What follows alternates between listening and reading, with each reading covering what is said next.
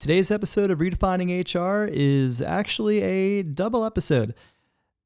Earlier this month, I sat down with Coinbase's Chief People Officer, LJ Brock, to discuss their plans to shift to remote first and really examine all of the downstream HR and people implications associated with that decision. Soon after we recorded that episode, a blog was published by their CEO, Brian Armstrong, stating Coinbase is a mission focused company and detailing their aspirations to stick to their core mission and not get involved in any activism or causes outside of that. And I really wanted to reconnect with LJ to talk a little bit more about what that meant from an employee experience standpoint, what message that stance sends to underrepresented employees and prospects, and really what the internal dialogue has been since the announcement came out. So LJ agreed to come back on, and we're going to be bringing you that conversation. Essentially, we're going to lead with that and kick off the podcast with that conversation, and then we will get into part two on shifting to remote. So we'll be right back with that after a brief word from our sponsor.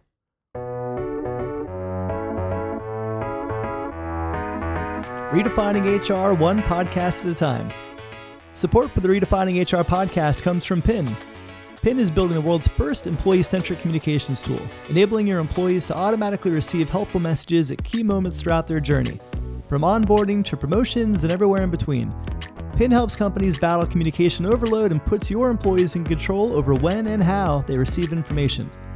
Go to pynhq.com for more information. That's P-Y-N-H-Q.com. And reinvent employee communications for the distributed workplace. And now, on to the show.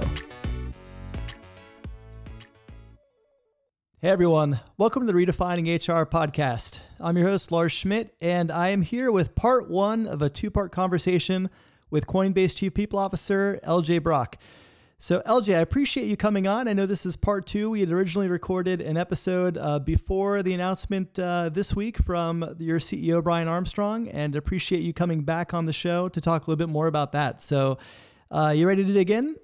Yeah, absolutely. I, I didn't think I'd be back here so soon, Lars, but I'm happy to do it. So, thanks for giving me a chance. Yeah, no, I appreciate you coming back and making time. I, I saw the announcement. Of course, it came out a, a, couple days after we recorded. I was like, there's a lot to unpack here. So I, I appreciate you making time. Um, you know, let's jump right in. So earlier this week, actually last week, by the time this airs, uh, your CEO Brian Armstrong published a post about Coinbase being a mission-focused company, uh, and that seems to have struck a chord, a fervent chord, with both supporters and critics for the stance on corporate and employee activism.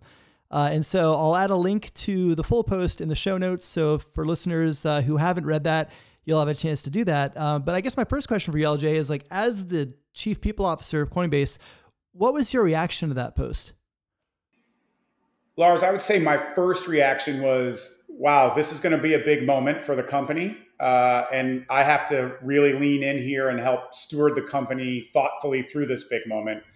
And right behind that, I would say, you know, look, I was happy to be working at a place that takes a principled approach to thinking about making these moves. And, and what I mean by that is, I think there's four things that really guided us.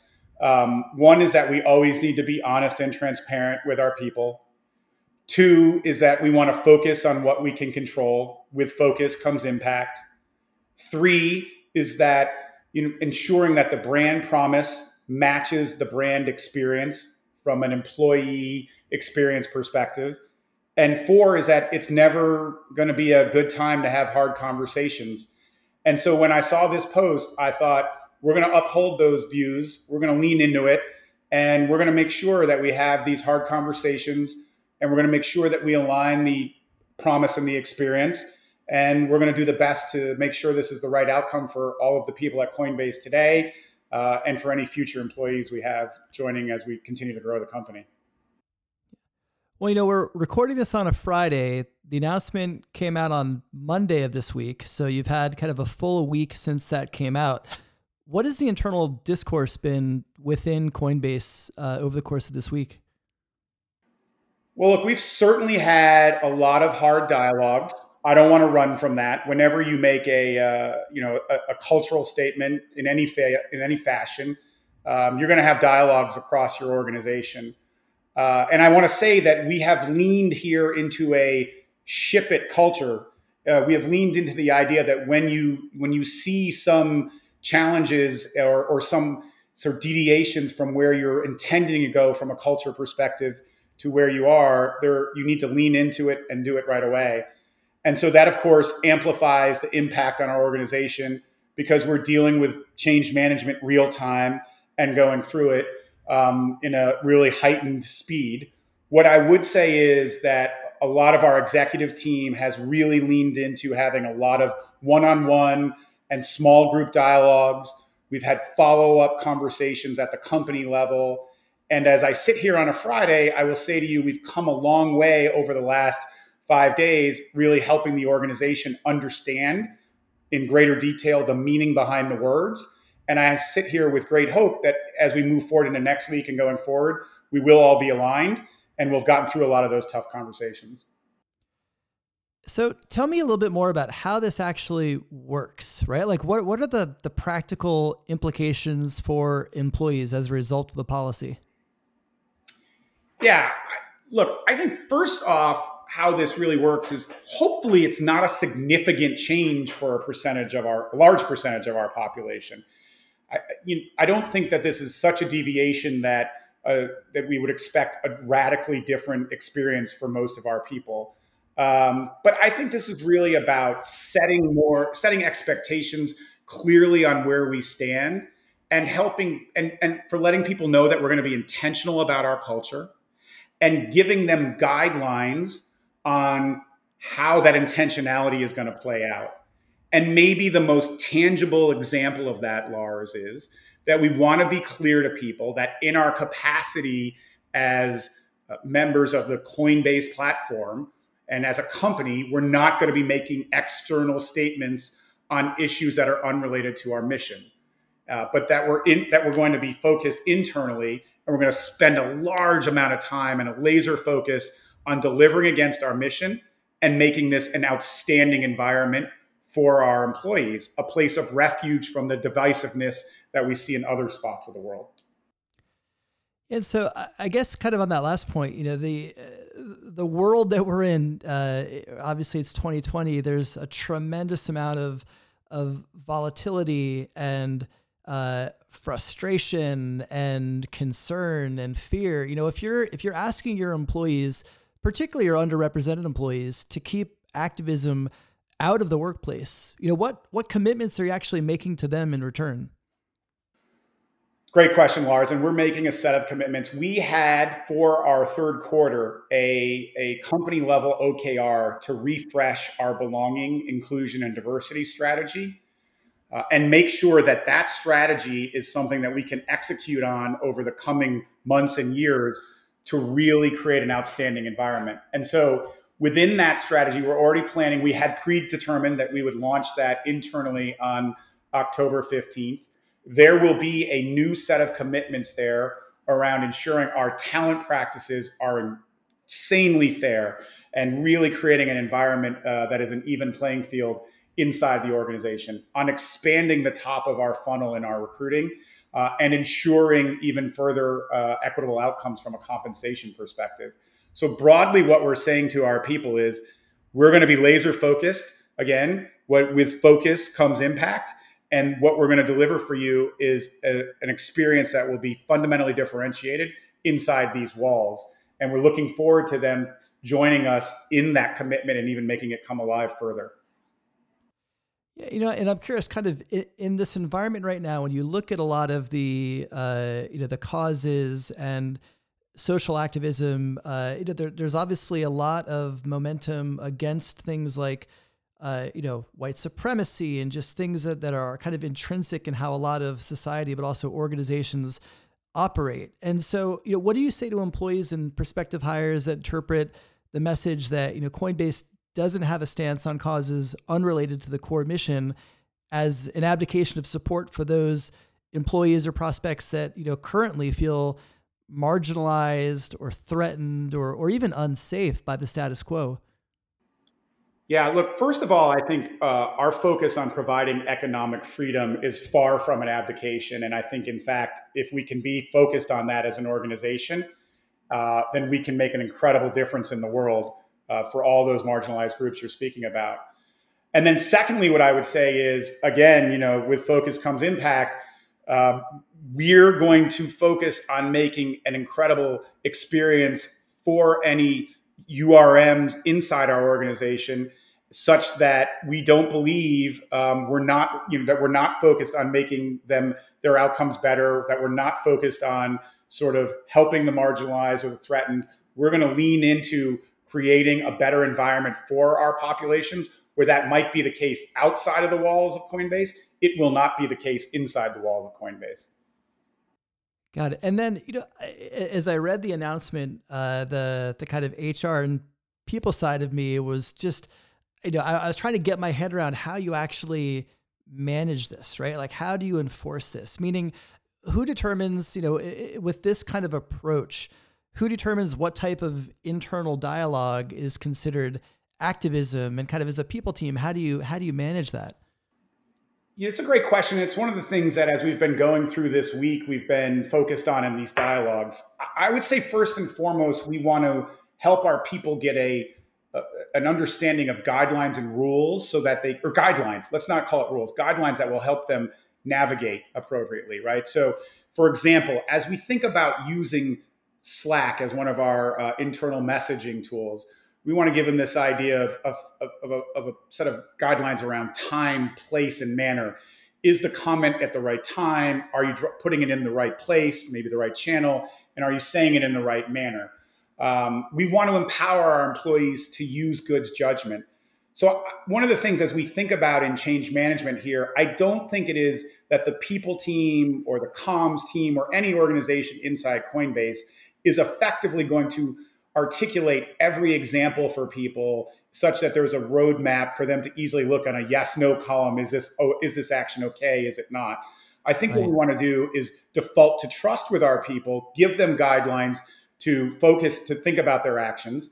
And then look if they make a, a mistake along that we're here to say support them and say it's okay. You, we understand. We'll help you next time. This is not about sort of calling people out. This is about, again, finding common ground and helping us all move forward productively. Yeah, and so with this uh, this new kind of uh, foundation and direction for Coinbase, know, Brian even mentioned in his announcement that he expects some employees may decide that uh, that direction doesn't align with what they're looking for from an employer. And so, you know, I know uh, a couple days later or soon after you announced a severance package plan for employees that uh, that did feel that they they don't align with the new direction. Walk me through how that works. Like, how, how is that introduced? Uh, you know, I know you're still kind of early in the process, but what what is what have those conversations been like so far? Yeah, look, I think again here, um, this is about us really caring for all of our employees. Uh, Brian, our CEO, you referenced his his his blog posts, all of our executive team, we care about everybody on our platform. We want them to be part of the organization going forward if they are comfortable with the, the, the adjustments we've made to the culture. And we want to honor that this is a really difficult year. Um, it's a uh, it's a challenging environment externally, and one of the worst things that people can face is getting up every morning and trying to be part of something that they're not committed to I think Brian thinks about a, a line that I wholly align, uh, you know, agree with of like life is too short to work at a place you're not energized by. And so what this whole entire thought process around our, you know, offering this package to people is we want to take the stress and the uncertainty out of it so that they can really think about is Coinbase the, the right environment for them going forward? If so, great we're going to fight to get on the same page. We're going to fight to make this an amazing experience for everybody. But if not, we care about them so much. We also want to make it safe for them to make that choice. Yeah, and, and do you have any sense? I, mean, I know this is still early since this was announced, but you know how this is going to impact turnover. Do you do you have any kind of indicators as to what that might look like? We don't yet. I mean, we've certainly had some dialogues with a percentage of our employees thus far around that. I don't. I think it's too early for me to say I know exactly how that's going to play out. Sure. Um, But I do think, in general, certainly part of the dialogues we've had over the last couple of days since we've announced that is helping a certain segment of our population um, understand better what their options are. And how about like I know your focus right now is is internal for the most part, right? It's focused on the the population that you have. But what about the population that you're trying to attract? Like, you know, Coinbase is growing, you're doing a lot of recruiting. How do you how do you see this impacting your ability to recruit talent?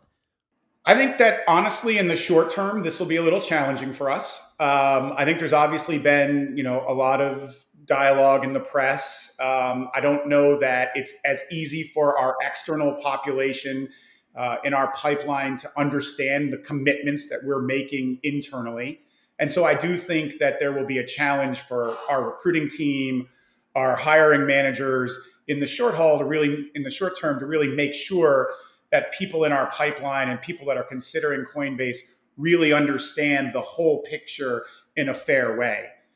But I do believe that when you're focused on being honest and transparent, and when you're focused on making sure that the brand promise matches the brand experience, that in the long haul, it's going to play out well for us. We have a lot of commitments to deliver internally on still, but I have faith that we will do that. And as we go forward, I believe there are a lot of people who want to work at a mission focused company where they can be united in delivering against that mission. So I'm I'm curious is you know we, we often in in organizationally and certainly within the people function we talk about building cultures of inclusion and representation and belonging. And I wonder, you know, how does this approach impact your ability to create a space where all employees feel like they belong, you know, and they'll be seen and supported by the company? And, you know, what I mean by that, like, for example, what happens when the next Charlottesville or George Floyd or Breonna Taylor happens and your employees come to work and they're hurting? You know, they're scared, they're angry uh, how could you separate how can you kind of have those employees separate from those emotions to focus on the mission when they're in that vulnerable place well first and foremost our biggest priority is always going to be taking care of our employees internally again that kind of goes to my focus on you know focus on what you can impact and so we will always support our people uh, and we have a thought on how we're going to take people through that from a channel perspective. We're going to lean in heavily to having our managers be support structures, having my HR organization be support structures, having our ERGs be support structures.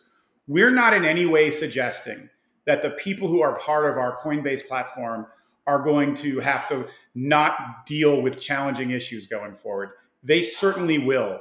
And when they do, we will be there to support them we will have the in, the focus and the infrastructure internally to help take them through those times. And you know, uh, those were a lot of the the core areas I wanted to get into. What what didn't we cover? You know, what do you want listeners who are maybe you know learning about this for the first time or just curious about you know your role as a chief people officer supporting the company through this transition? What are what are things that they should know?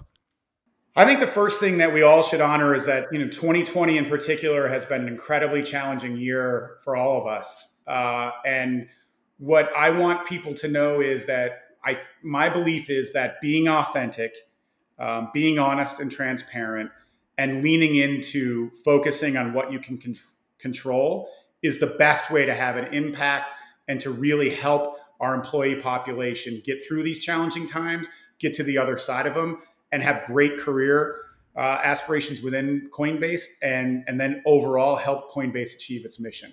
It's a challenging time for any chief people officer, and I think if you, those are the principles I'm leaning on, and my advice would be if they can lean on principles that will help their people get through some of these challenges in a similar way, uh, we'll all do a better job of helping navigate these difficult times. Great. Well, LJ, I really appreciate you making time to uh, come back on the show for uh, for part two, and thanks so much for doing that. Thank you, Lars. It was great to be here, and I look forward to talking to you again soon.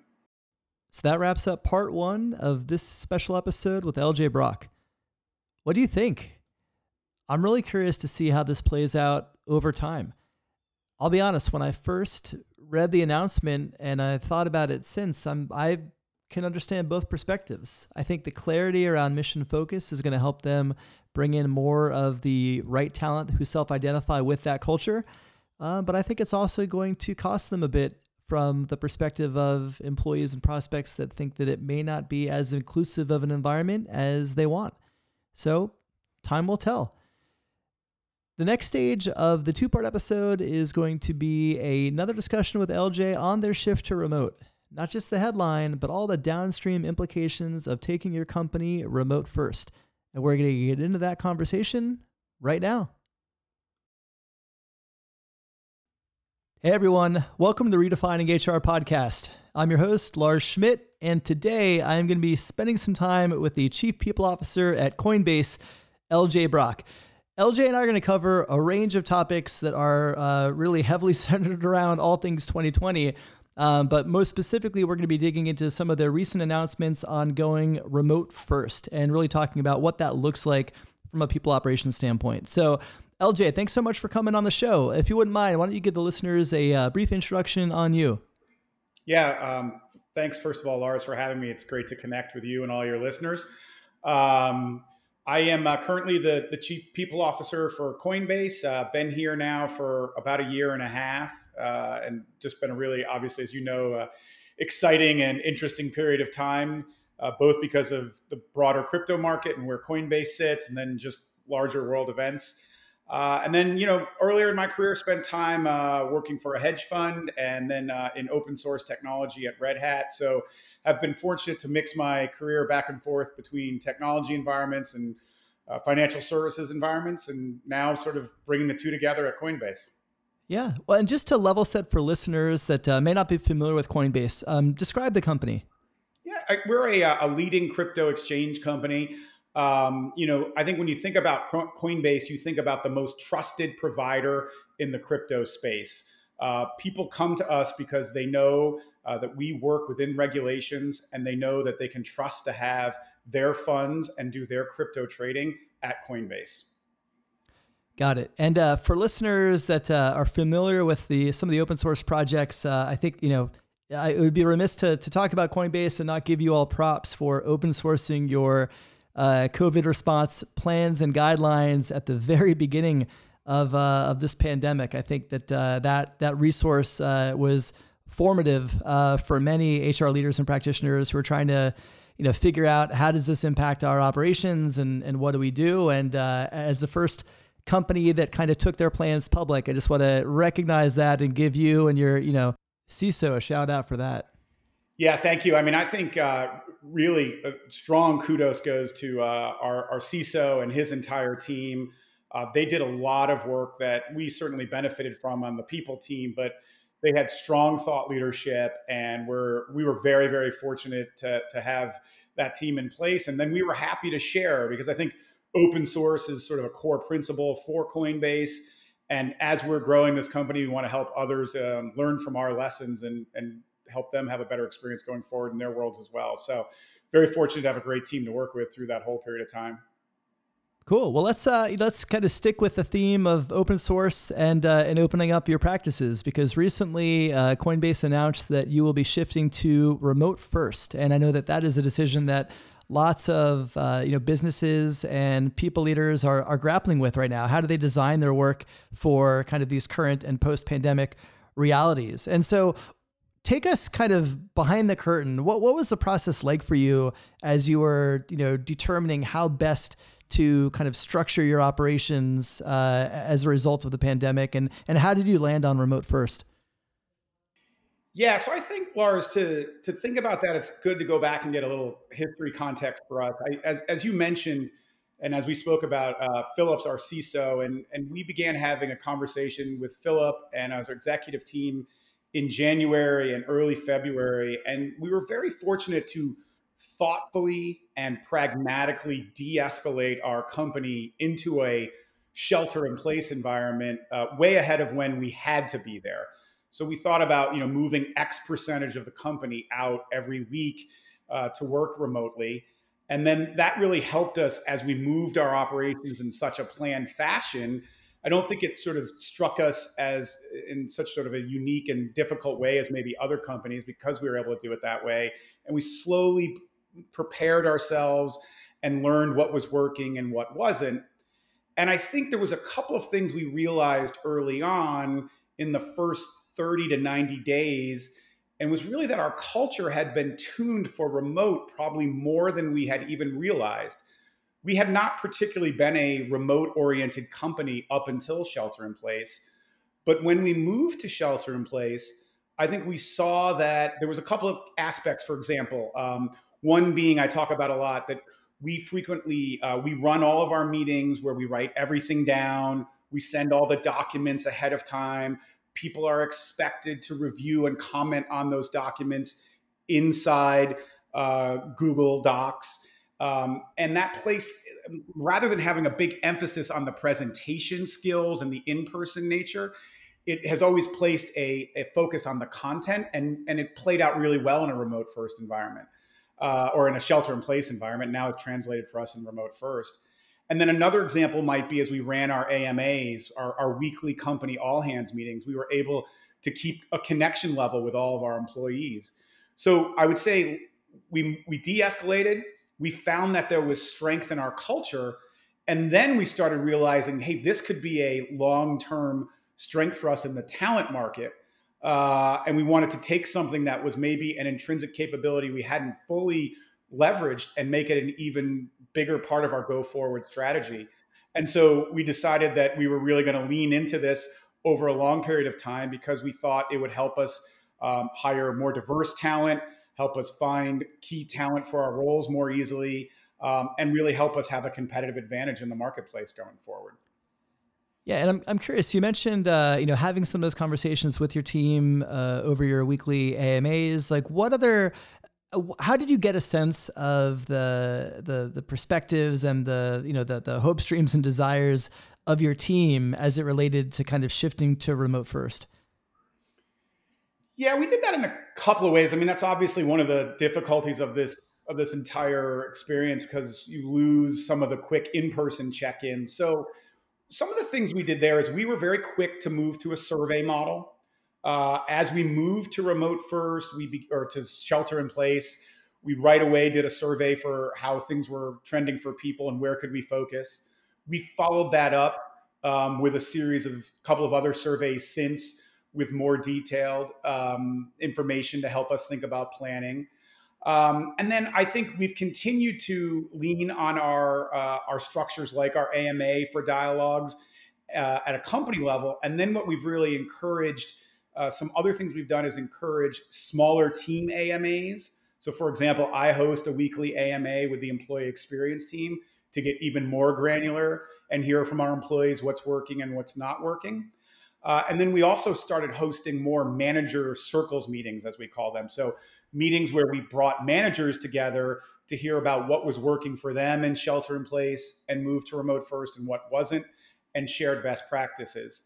So, I think in summary, I'd say, you know, using some of the formal structures, um, creating new informal structures, and then surveying frequently has been sort of the three pillars we've uh, we've really landed on.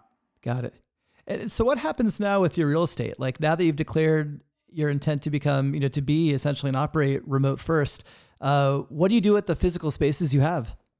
Uh, great question. I, I first, I, I, think if you sort of step back principally here, you know, we really want to think about as a company innovation, repeatable innovation.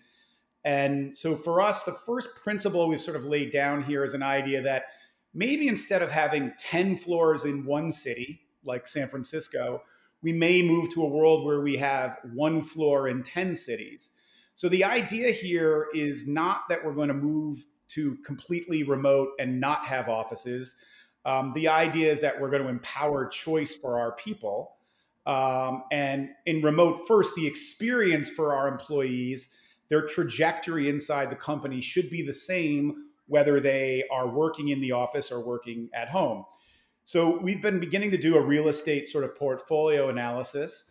Um, and we are in the process of working with our, our real estate vendors to consider how do we shift our mix. So here's one example where, um, and this was already in play, but it's sort of being even before shelter in place. But it, it's it's evolving even more thoughtfully now. Um, we have headquarters in San Francisco. We'll probably over time have less space in that headquarters, but we've opened an office now uh, in the South Bay in San Francisco, uh, south of San Francisco, and with the idea being that that will be another location for people closer to me- home for much of our population, uh, easier for them to get to. And so I think what you'll see in our in our space model is probably more offices and less in I'm sorry, less office space in any one city, more offices in different cities, less sort of really concentrated office space, more diverse office space, uh, and maybe a hub and spoke model in some of our larger cities. We're still working through it, but ultimately we'll probably end up with about the same footprint, but just more spread out in, in geography terms. Got it. Yeah, you know, one of the things that uh, is interesting, I think at you know at the headline level, right? Uh, we're, we're talking a lot about companies that are whether they're shifting to remote first, whether they're shifting to hybrid, how they're approaching that. I think what what rarely gets the double click is all of the kind of downstream downstream implications of those decisions from a from an HR and people operations standpoint. And so, you know, for you, now that Coinbase has made the call to be remote first, how do you go about auditing your existing practices and kind of reorienting them where necessary to remote first? Yeah, I mean, it's a really it's a fascinating question. So I would say, um, first of all, I, have been fortunate to to have a great team around me, um, and in, on the employee experience team, and then a, and a great group of collaborators across the organization. And so what we did is we really we we started a framework of nine big questions that we thought we needed to answer, like where can people work, or how will we maintain equitable experiences no matter where you are or how are we going to make sure we have collaboration and connection in, in a manner that approached or exceeded what we had with everybody being in the office. And so we brought together a cross-functional group of, of team members that's spearheaded by a woman on my team that's leading this effort overall. Um, and we established uh, dris you know d- directly responsible individuals to spearhead each of these big questions we're trying to answer um, and and we've been sort of methodically working through those, right? And, and we've we're regularly publishing the answers to our com- to our employees inside the company as we fully flush them out, right? So things like how do I change my permanent address, or what will my compensation be, or things of that nature. And we're iterating on those one by one in order of priority. Um, and as we work through the answers together and get signed off as, a, as an organization on them. Uh, and then we begin to share them with the organization, test how they're working, and then we'll consider what adjustments we need to make from there based on the, the outputs of, of those sort of new plans that are in place.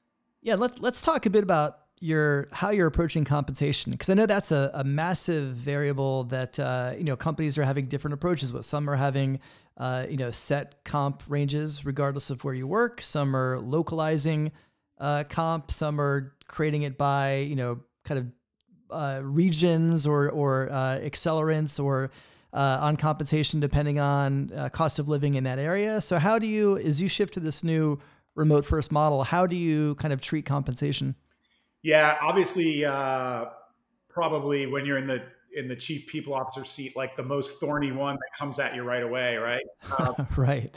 Um, so probably good contextually, Lars, for me to just step back, step back and say one of the things we did in the last 18 months was really think about um, uh, reframing our comp overall as an organization and, and, taking a principled approach to it. So the principles around that were being market driven, uh, you know, ensuring fairness for people. Um, and then also, you know, ensuring that our people really participated in Coinbase's success over a period of time. And so, what that has, we've taken those same principles even as we did sort of our broader comp philosophy evolution before shelter in place, now remote first. And we applied those same principles to this scenario. So, directly, what does that mean? It means that we, you know, we're taking a market driven approach. Um, and if people relocate, uh, we are we, have divided the country into three tiers. So uh, tier one, tier one being sort of the highest, tier two being ten percent less than that, and tier three being fifteen percent less than that. Um, you can imagine, like for us, tier one is San Francisco and New York. uh, as example cities in that. Um, and if people relocate, um, they are to a city in tier two or any other city, which would then fall into tier three, their compensation will be adjusted to reflect that city, that city's new comp within our, our model. Uh, it's important to note we're not making any of those adjustments until January 1. We told our employees that we would not return before that period of time. So we've just kept them at their current comp levels, regardless of any moves given the shelter in place impact. But so we've taken a market driven approach um, because we want to, and that that plays to fairness to me. I mean, one of the things that kept me up as a as a CPO is, you know, if I had someone leaving San Francisco and going to work in Chicago, where there had historically been a comp differential for us, would I want that person to then still make more than the person who's been working for us all along in, in Chicago just because they originally started in in San Francisco? And and that didn't feel right to me. Uh, and so we've we've made that move. But again, in our sort of open source ways, we've internally at least published all of that well ahead of time so that people can plug in where would they be going and consider the financial impact. And I would say that's another pillar of sort of Coinbase culture. This is really personal choice. So, you know, we're not asking anybody to move. And if they want to move, then they can make the choice of moving to either a tier two or a tier three city. Then they, they'll understand the financial impact there. So, really leading with market and trying to be fair to everybody are the principles I try to put in play there. Yeah, and I think one of the things that uh, you're about to be doing, which I think is also really interesting. I know that you've been a, a, strong proponent of open source practices, just personally, and obviously, I know you know that that connects to Coinbase as well. Um, but you're getting ready to launch a blog series, kind of detailing what you're learning, what you're experiencing, how you're navigating the the transition involved with becoming remote first. So where did that idea come from and kind of why is it important for you to to share that journey along the way? Yeah, I think um, you know, as you mentioned at the very beginning, we started this entire process by sharing our our COVID planning on, on the move out into shelter in place.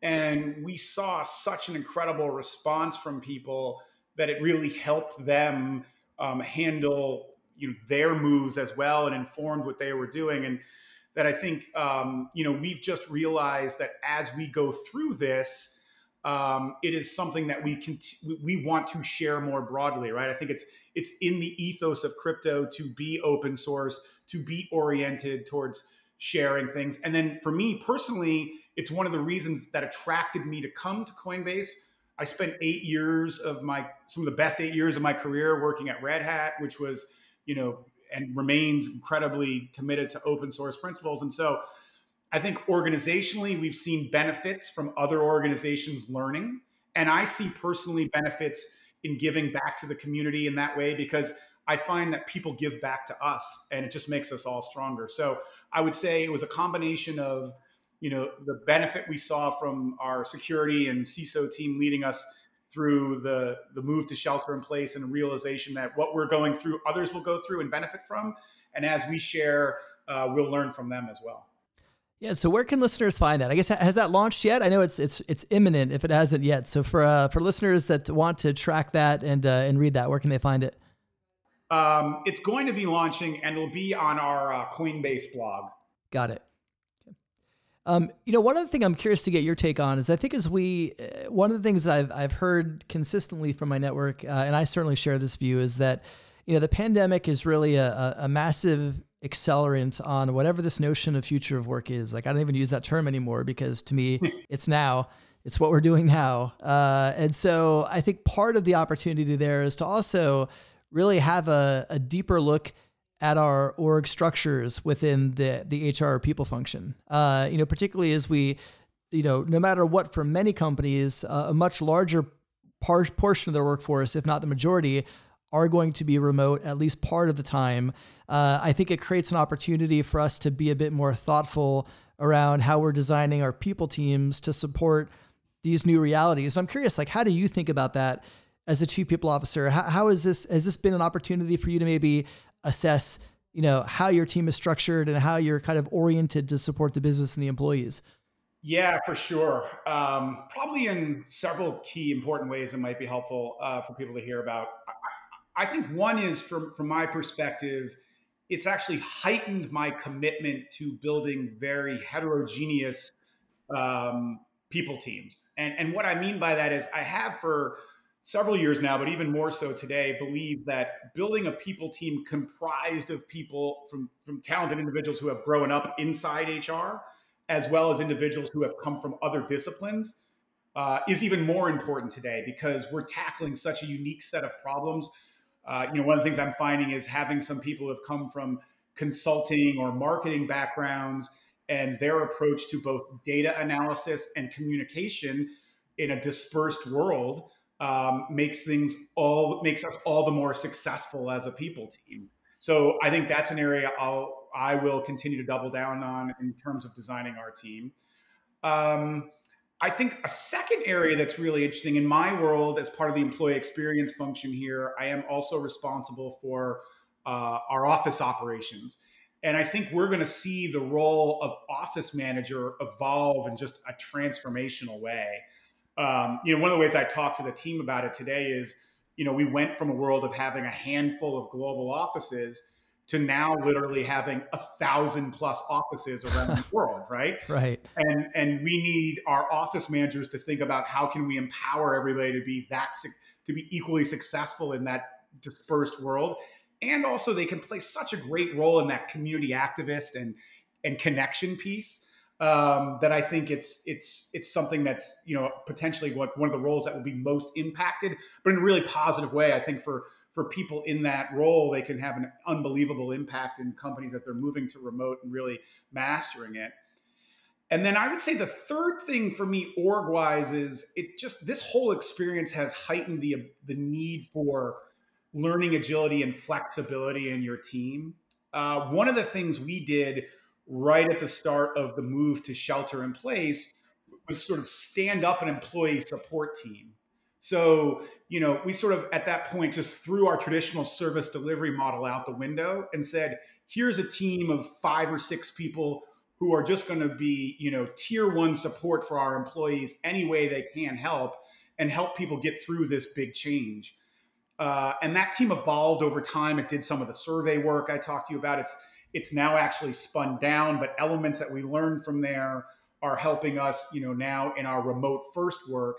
And so what I take away from that is in this remote world, I, our team will have to have flexibility and agility at a level it's probably never seen before because certainly there will be ongoing things that we'll have to tackle and we'll spin up sort of project teams with unique skills and move them forward yeah, I mean that's that's an interesting point of creating an employee success team because I think for a lot of organizations who shifted to remote, uh, you know, they may have had a sizable number of employees who had never worked remotely before, and you know, and not only that, I mean, I think anytime we talk about remote during a pandemic, we've got to qualify that by saying this is anything but optimal remote, right? Where we're remote and our kids are being homeschooled at home by us, or we have you know, elder care that we're managing, or we have pandemic related, you know, mental health and anxiety struggles, right? I think this is uh, about as suboptimal in terms of the, the, the framework where we can be working remote, but how we support our employees and actually making that shift uh, and and setting them up to be successful, you know, in that role, especially for those who haven't done it before and you know might might you know not be used to that rhythm and that cadence. Uh, I think is important. D- did you learn anything does anything kind of stand out to you in terms of uh, some of the the feedback you got from the work your employee success team did on kind of helping employees navigate to that? Um, yeah, for certain. I think um, there's probably a couple of things in there. I mean, one is um, you, you know we see that connectivity and community are probably the things our employees are having the hardest time trying to replicate in a world where they're not in office now, so in a remote first world. And just broadly, if you think about sort of shelter in place uh, that's sort of gripping the world, even if and you're not getting connectivity and community as much in the workplace, and you're probably not getting it as much in person or in the personal life either. So I think a big learning for us and a big challenge is that we really have to zero in on helping people um, find connection we're doing some of those things in family friendly ways. We're doing some things with virtual happy hours or virtual exercise classes, maybe e- educational opportunities. Um, we're trying to help our managers lead better virtual offsites. Our retail team just hosted a 100 person offsite.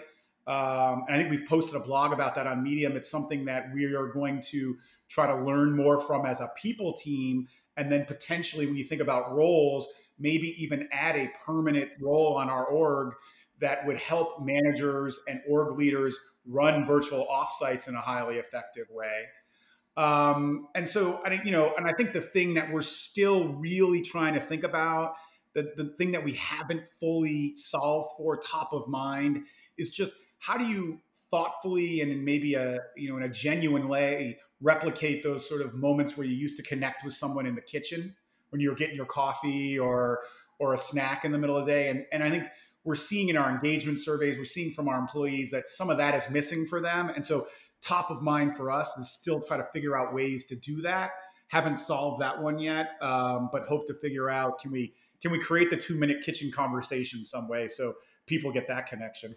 Yeah, it's interesting. I think that uh, you know, if it's any um, you know, if it's any comfort, I don't think anybody has solved that yet. I think most teams and uh, companies are still grappling with that because that that is there's an element of that that especially if you've shifted to remote from in office that uh, that is just it's just missing. And I think that uh, that the challenge that I think you have is when you're trying to find other ways to meet that need, but do it in a way that uh, that kind of honors the fact that you know some employees will be in a position where they really need those programs, and others, you know, whether they're they're teaching their kids or whatever else they might have that's also demanding their attention. Uh, it's hard for them to make space for additional things like that. And so I think there's there's so much nuance to it that needs to be navigated. And I think that's probably a good transition to a question I want to get your thoughts on, which is really just the stress of the situation. Uh, you know, obviously employees are stressed, companies are stressed, leadership teams are stressed. But in my mind,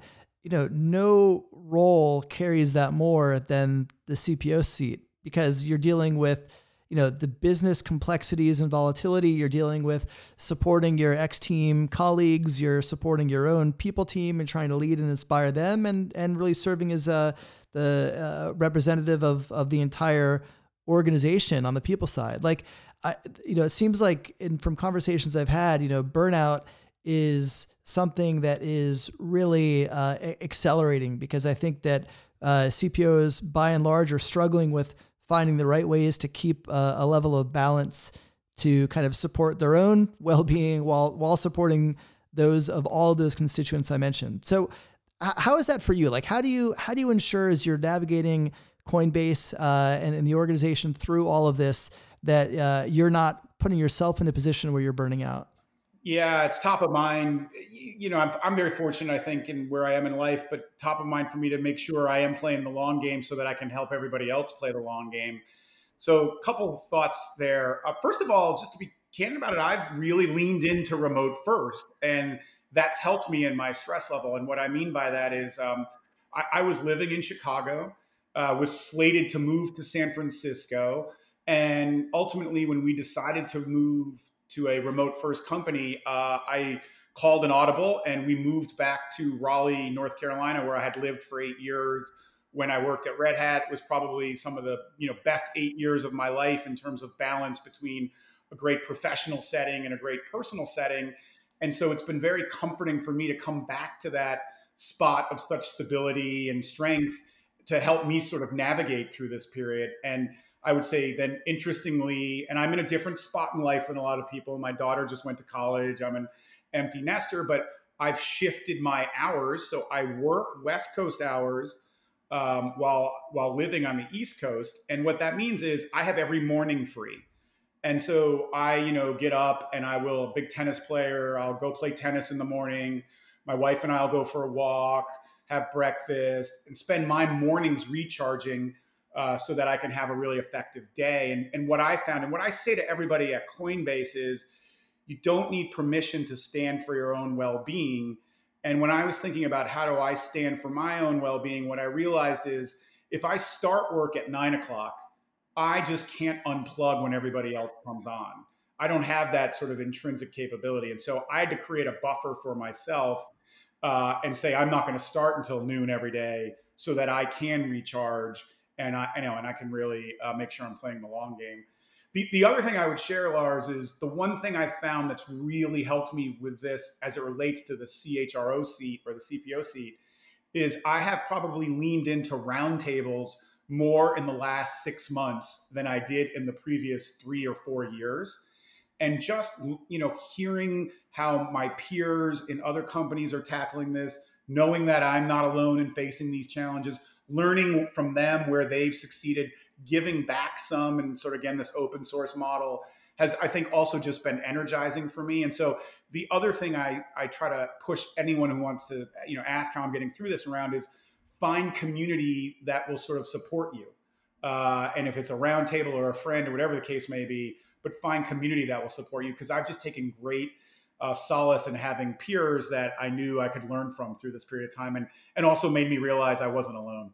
Yeah, that's that's really good advice, uh, and, and, I'll underscore that as well. I mean, I think it's essential that um, people in these roles need to have those peer communities that you can uh, share ideas with, know you're not alone, and at times commiserate and vent because you need to have those outlets too. It's a it's it's a hard job under the best of times. It's an exceptionally difficult job uh, right now. So, LJ, I, I, one last question for you before we wrap up. Uh, if listeners are out there and they're contemplating uh, how they're going to be structuring their orgs, they're evaluating, you know, remote first, or evaluating hybrid. Uh, what advice would you have for them as they're working with their executive teams on this decision? Yeah, I, three things come to mind with that, Lars. I think one is um, you really need to have an honest assessment of your culture. I don't think you can do this without being really radically transparent with yourselves and with your exec team about what works in your culture, what doesn't in terms of moving remote, what you're willing to change. I think that uh, we were able to do an honest assessment about where we stood and realize that some of the things that we, as I said earlier, didn't design with remote first in mind, but for which we realized really played out well in remote first.